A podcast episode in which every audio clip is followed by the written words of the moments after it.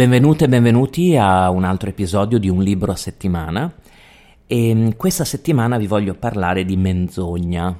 Mm, sapete che il tema della disinformazione, delle notizie false, del, anche in politica, delle teorie del complotto è un tema che mi affascina. Allora in libreria ho visto questa copertina interessante con Pinocchio e questo libro pubblicato da Guanda di Lars Svensson eh, nella collana della piccola biblioteca Guanda eh, che si intitola Filosofia della menzogna. Eh, il libro costa 16 euro, sono mh, mm, circa 170 pagine e mh, mm, pubblicato da Guanda, vi dicevo, nel 2022.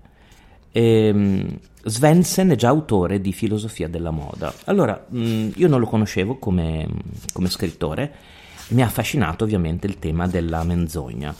Ed è mm, un libro mm, non solo molto divertente secondo me, ma anche molto profondo, che cerca di analizzare tutti gli aspetti della menzogna, le motivazioni, le bugie bianche o bugie buone, le bugie per ottenere vantaggi, le bugie nella politica, e, um, le bugie per proteggere i sentimenti delle persone o per non farle soffrire. E mm, va a incardinare la storia della menzogna con la vita in società. Eh, rifer- ci sono tantissimi riferimenti a libri, a film, a serie televisive, ma anche con la società digitale nella quale noi operiamo e nella relazione con le altre persone.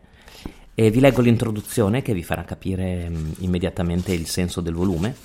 Tutti mentono, tutti condannano la menzogna. Mentiamo pur concordando che sia sbagliato mentire. Mentiamo per noi stessi, per apparire migliori o meno peggio di quello che siamo, per ottenere dei vantaggi o per scansare svantaggi e fastidi. Mentiamo anche per gli altri, per proteggere i loro sentimenti o per non farli soffrire. Spesso non è chiaro se mentiamo per noi stessi o per gli altri. Ci diciamo che lo facciamo per gli altri, ma in realtà ciò implica che stiamo mentendo a noi stessi. Ecco che allora l'autore inizia ad analizzare gli aspetti filosofici, sociali, psicologici delle bugie. Ma badate, non solo le bugie eh, dette ai genitori, ai fratelli, alle fidanzate, alle mogli, ai figli, agli amici, ai colleghi, ma anche proprio le discussioni filosofiche sulla menzogna. Che cos'è la menzo- menzogna? Che cosa la rende tale?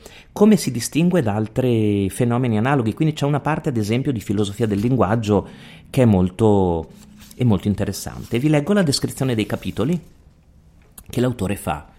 Il primo capitolo è dedicato a un chiarimento concettuale su ciò che intendiamo con menzogna. Per fare questo esamineremo più da vicino anche i concetti di verità e veridicità e delimiteremo il concetto di menzogna rispetto a quelli vicini di truthiness, pseudo-verità, affermazione verosimile ma non supportata dai fatti e bullshit, stronzata, Mentire significa dire qualcosa che non riteniamo vero in un contesto in cui il nostro interlocutore ha ragionevoli motivi per presupporre che stiamo dicendo la verità. È importante per ciò che diremo in seguito che i concetti fondamentali abbiano un significato preciso. Il capitolo successivo esamina diverse visioni della menzogna nell'ambito dell'etica filosofica e giunge grossomodo alla conclusione che mentire è quasi sempre un male, e ciò vale anche per le cosiddette bugie bianche, ma ci sono particolari casi in cui la menzogna può essere difesa. Poi ci concentreremo su un determinato tipo di menzogne, ovvero quelle che raccontiamo a noi stessi. Notoriamente inganniamo noi stessi e allo stesso tempo ci sentiamo in dovere di essere onesti con noi stessi. Inoltre, se siamo vittime di un tale autoinganno, se non siamo in grado di essere sinceri con noi stessi, sarà difficile poi essere con gli altri. Se noi non possiamo fidarci di noi stessi, nemmeno gli altri potranno farlo. Mentire in generale è un male, ma mentire agli amici lo è ancora di più, per il particolare rapporto di fiducia che si instaura con loro. Questo è il tema del capitolo successivo. Gli amici hanno un dovere maggiore di essere sinceri gli uni con gli altri rispetto a quello che hanno nei confronti dei conoscenti o degli estranei. Ciò comporta anche il dovere di dire ai propri amici verità spiacevoli.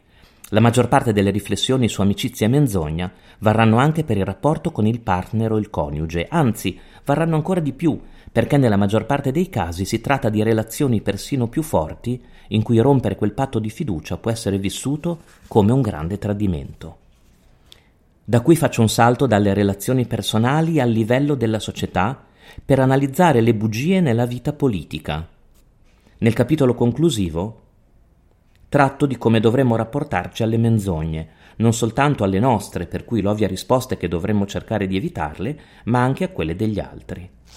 E quindi ci sono dei passaggi su come scoprire le menzogne, c'è ovviamente una parte dedicata eh, al personaggio politico che mette in ombra gran parte delle altre figure di bugiardi che è Donald Trump e mh, mm, per un piccolo trattato sulla menzogna che però, badate, non è solo di filosofia del linguaggio, di cronaca, di costume, è anche mm, legato a doppio filo alla nostra società dell'informazione e alle modalità con cui le menzogne circolano e mm, vengono rese pubbliche e fanno presa sulle persone. Quindi, se volete leggere un bel saggio sulla menzogna, vi suggerisco Lars Svendsen, pubblicato da Guanda, nella piccola biblioteca Guanda, Filosofia della menzogna. Ehm, il costo è di 16 euro, e sono 170 pagine, è stato pubblicato nel 2022 ed è un trattato a tutto tondo che parte dalla menzogna per affrontare anche i problemi della nostra società, i problemi delle persone, la psicologia, la filosofia del linguaggio e l'impatto politico della menzogna soprattutto negli ultimi anni, con anche una ricostruzione storica molto accurata. Come sempre, se vi dovesse piacere il libro, scrivetemi, ne parliamo, segnalatemi le parti che più vi, vi sono piaciute e noi ci risentiamo la prossima settimana per un'ulteriore recensione.